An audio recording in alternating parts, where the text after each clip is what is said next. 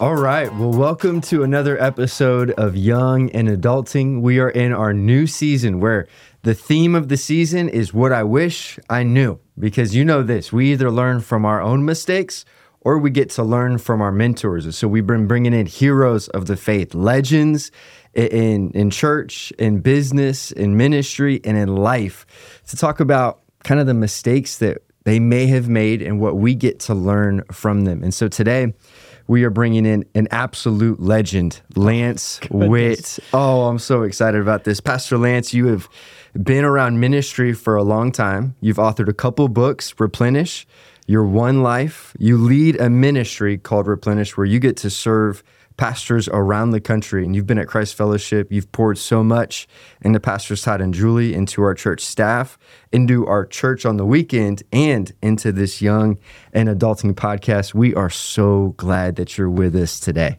Wow, I am honored, Lewis. I mean, that's a very gracious introduction, and uh, I don't know if I can deliver on that, but I'll do my best to oh, uh, say on. something that's worth worth listening to. So, thank you for that. That's very kind. Well, I know I know a little bit about you, but tell us uh, a little about your story and kind of what brought you to the place and and the the spaces that you're in. Yeah, so I think I grew up in ministry like a lot of um, young pastors, you know, ambitious, uh, driven. Uh, I wanted to become a good leader. I want my life to count. I wanted to make a difference in the kingdom, you know, with my life. Mm-hmm. And and so I started pastoring really young. I, I actually became a senior pastor for the first time when I was twenty-three. Whoa. I know. And I feel like I should go back and apologize to that church for inflicting myself on them, because yeah. I had a lot of zeal and enthusiasm, but probably not much wisdom and knowledge. And But they were gracious to let me learn, uh, you know, and make a bunch of mistakes. And um, but I senior pastored for twenty years in three different churches. And then in nineteen ninety-nine, Um, I went and joined the staff at Saddleback Church, which is a large church in Southern California. Rick Warren was the senior pastor. I was there during the years he wrote the book Purpose Driven Life. I've heard and, of it. And uh, yeah, and it was a game changer for him and for our church. He sort of became this global celebrity. Our church grew by eight thousand people in attendance over two years.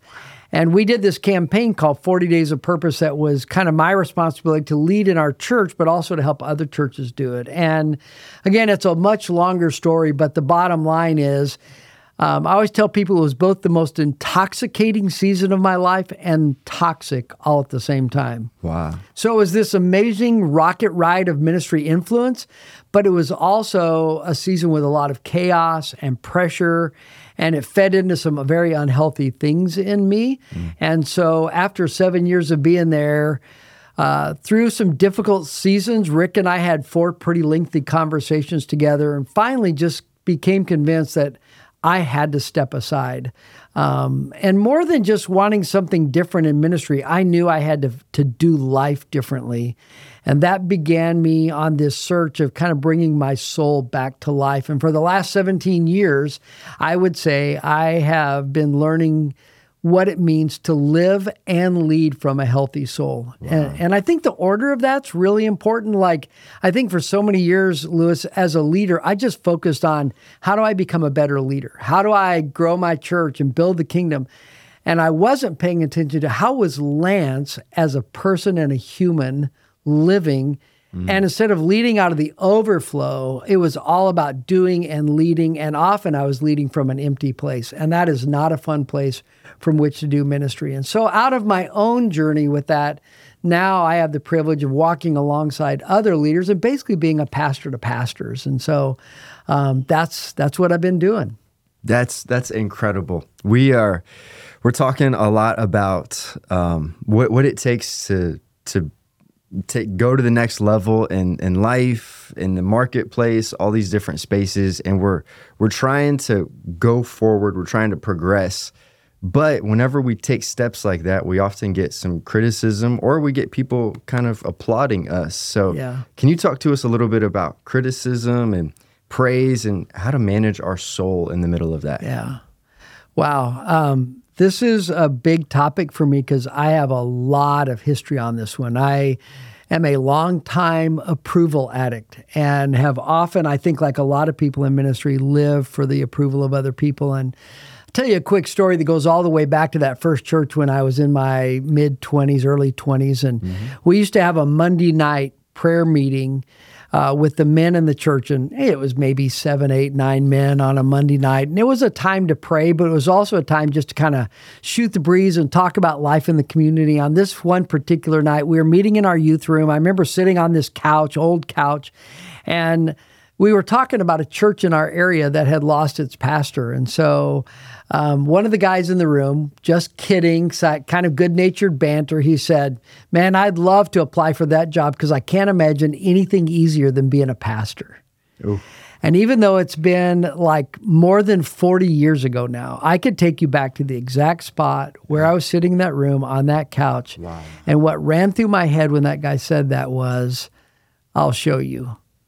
Like, I'll, I'll I'll be here first. I'll go home last. I'll work harder than any pastor you've ever had, and um, I'll prove to you that I am not a lazy pastor. Mm-hmm. And man, um, there was something broken in my spirit, and I didn't recognize it at the time. But I set out to prove to those guys something they never asked me to prove. And again, I know this guy. It was not mean-spirited. It was good-natured. But there was something in me that, like, I had to gain their approval. They had to wow. be okay with me. And I wish, you know, talking about what you wish you would have known, I wish I would have known that that issue in me was not just a leadership or personality issue, but actually it was an emotional health and soul issue. And there was something deep in my soul that was connected to this issue, uh, this issue of wanting people's approval and wanting people to be pleased with me. And um, and since then, I've done some hard work of going back and identifying this internal script or the narrative that ran in my head and in my spirit for so many years. And I know I picked it up from my dad, who was a great Christian, but like most men of his generation, he was um, high on responsibility and work ethic. So the mm-hmm. script I picked up early on was work hard, be responsible, achieve. And that's how you succeed, and that's how you get loved. Wow. So when that's the story you tell yourself, you're only as good as your latest achievement, and you're mm-hmm. only as good as your latest accomplishment. And so one of the ways that you feel that sense of achievement is that you have people applaud you. Mm-hmm. And that validates, like, yes, I am somebody and I, I I have value. But then when people criticize you, where you go is to a really dark place. And criticism, when you're a people pleaser, criticism can just be devastating to you wow. because what you feel internally, even from a well-intended, constructive, critical comment, what you feel is, I'm not good enough. Mm. And you play the script of, yeah, you're right, I suck. And so you just work that much harder to try to win people's applause. And and I remember hearing way, way long ago this statement that really resonates with my spirit, and it's simply this, that for a lot of us, I think it's in ministry, but really for anybody, mm-hmm. that for a lot of us, compliments are written in the sand, but criticism is written in wet cement. Whoa. And uh, the compliments stay with you for an hour or two or a day, yeah. but man, those criticisms, they they just are etched on your soul. And I can remember just obsessing over some critical comment or an email I got from someone and not being able to let it go. And so I think this is a big issue for a lot of us. It is. And I even think about the sermon that you preached at Christ Fellowship just a little bit ago and how we, we're supposed to sit at the feet of Jesus and be with Jesus because he's the only one that can really fulfill yeah. our lives. Whenever we think about criticism, uh, approval, people-pleasing. We want to be people that live for an audience of one, and that one is Jesus. Pastor, would you tell us a little bit about how you've learned to do that well?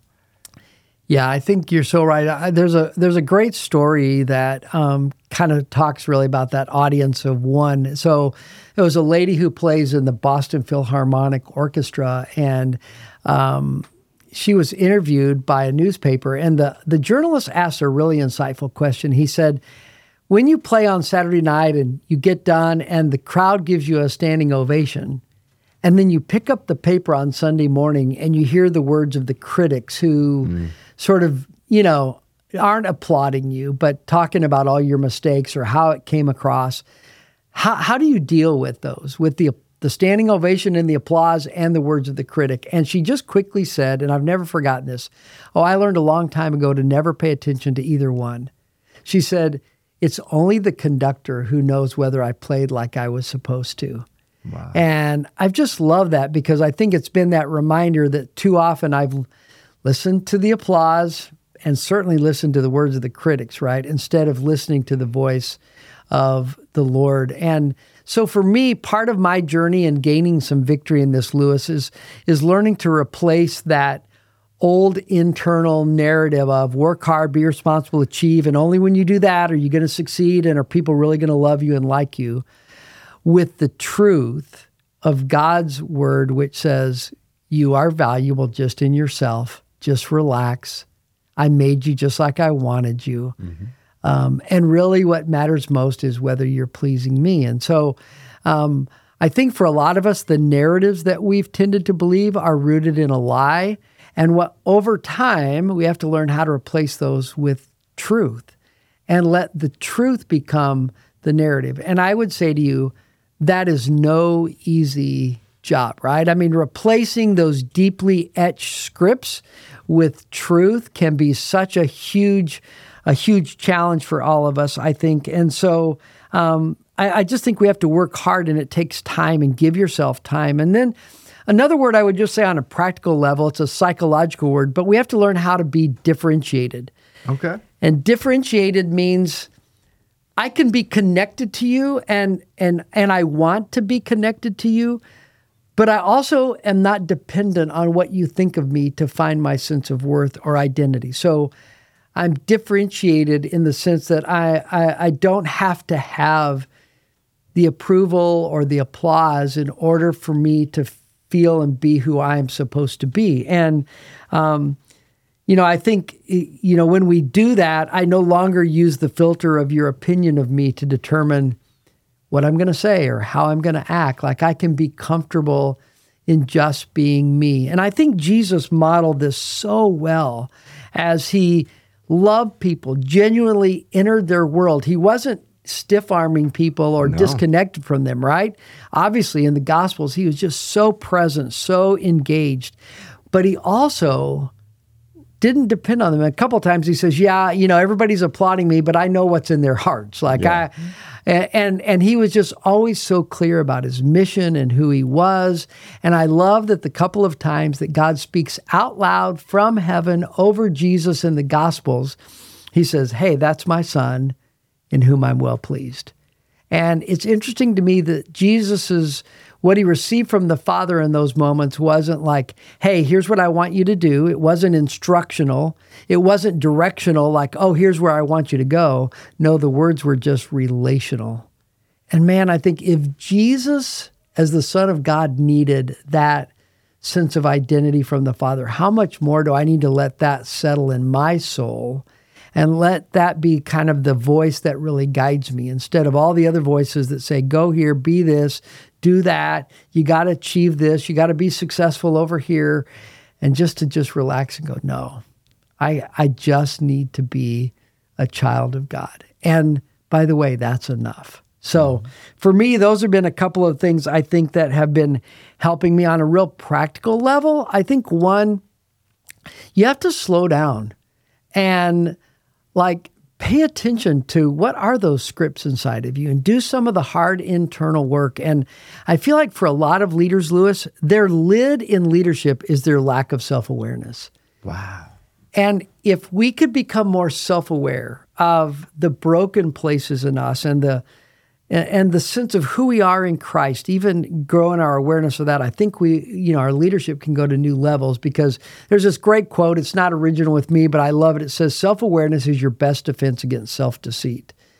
And so as I slow down and become a student of my own soul and become aware of some of that stuff in me that God wants to work on, I all of a sudden start to get healthier, and I get, you know, to be a more godly leader, I think. Mm-hmm. So one, you got to slow down, do some hard internal work. And then I would also say, on a really practical level, you got to manage the moment.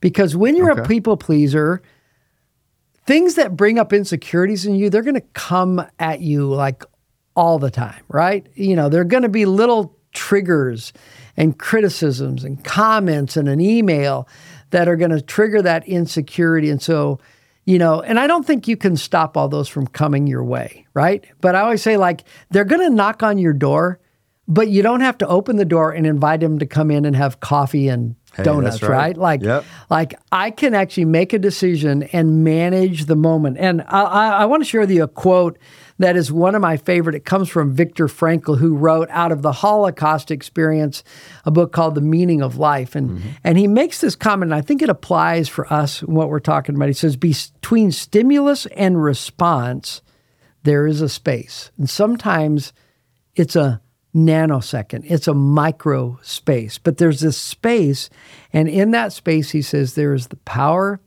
to choose our response. And so you're going to get triggered.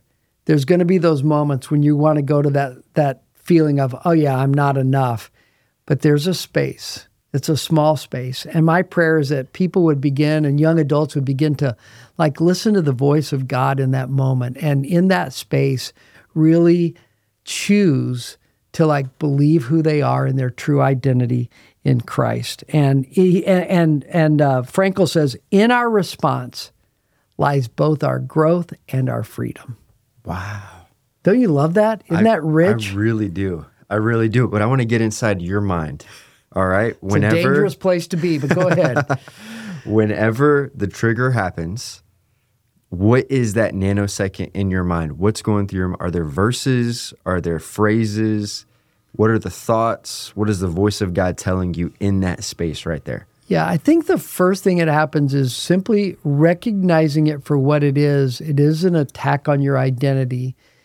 And I think for me, being able to name it and go, what that is, is that's that old script, and it's rearing okay. its yep. head. So I think awareness and simply being able to recognize it and name it allows you to cut it off at the pass easier. Mm-hmm. And and to to to not let it just hijack you and take you to such a dark place, but to but if I can just sort of in my spirit recognize like, okay, here's a moment, and you can sort of feel the emotion. The more I think you live with this, the more you train yourself to go, oh, something just happened, and there's some emotion and some insecurity being triggered in me, and I, I want to become defensive right now. I want to explain. And I think just to choose to like, just relax, Lance. Your your identity is not ruined by by that one comment or by this one moment. And then I think it is replacing the lie with truth. And so, you know, there are several verses that I think in my own growth and development have been helpful for me to kind of just like lean into, right? Mm-hmm. Um, I think about all the times in Proverbs where correction and even rebuke are seen as a gift from God. And wow, we boy, don't think that, about that. No, that is not, I've always seen it as an attack, you know, as a bad thing, a negative thing. And yet Proverbs says, you know, that when I'm corrected or someone brings a criticism my way, actually it's a part of the refining process in my life, and it's actually can be a very positive thing. And, and I think it's in Proverbs twenty-eight where he says, in the end, and I like how he starts in the end, because in the moment it doesn't feel like this. Mm-mm. But when it's run its course, he says, people appreciate honest criticism far more than flattery. Yeah. And mm-hmm. I know I need that. Sometimes I don't really want it, but the truth is, you know, when people are pointing out the true stuff in my life that needs to be refined, or the sharp edges that need to be, you know, um, taken away, then actually that's that's good for me. Um, I think on the other side, I got to be careful that praise and applause doesn't become, you know, something that I clamor after. And uh, I think about in Proverbs twenty-seven, Solomon says, let someone else praise you, not your own mouth. And, and it's okay to get a compliment. It's okay for people to affirm and encourage you. But here's what, again, if you want to get inside my, not just my head, but my heart and my soul, if I'm yes. honest, I would tell you, too many times I have taken too much life from people's compliments. Like, wow. it it fed something in me that wasn't very healthy. And again, it's okay to receive a compliment and just say thank you. I don't think you have to explain it away or deflect. I think it's okay to just go, hey, thanks, that really means a lot. But what you have to guard is inside your own heart. Is it like, are you clamoring for that? And and I think at worst, you begin to manipulate conversations or posture yourself in such a way that people will compliment you mm. and applaud you. Hello. Uh, so, yeah. Uh, and then I, I think related to this, you know, the Bible is so clear that it says that God stiff arms the proud, but he exalts the humble. Yeah. And I think at, at the heart of some of this is is the issue of pride. Yeah, it is. And lack of humility. And I think about when James says in James three sixteen that wherever there is jealousy and selfish ambition, just mark it down, there will be disorder and every kind of evil. Mm. And so when ambition, the need to succeed, the need to build my platform, the need to be somebody or have people think I'm a success, James says, whenever that begins to take root in your heart, um, you can just beware, like, hey, disorder, dysfunction is going to follow, and not only that, but e- evil. Like bad things happen when, you know, selfish ambition and pride begins to take my heart. And I think a lot of my people-pleasing, it's really rooted in a pride to want to be thought in a certain way, uh, thought of in a certain way, to be seen as a success. Wow. Whenever you talk to all of these pastors that you get to to spend time with, or whenever you talk to even your own family, how do you... How do you encourage excellence and purpose and whatever your hand finds to do, do it with all your might? How do you how do you uh, meld that thought with also this thought of, I'm not doing this for people at all? Yeah. It's really the question of how do you do your best without letting it take over your life? Yeah, it's a great question. I, I So I think if you go back, the ancient church fathers used to talk about what they would call a fire in the belly. We would call it ambition or drive. And mm-hmm.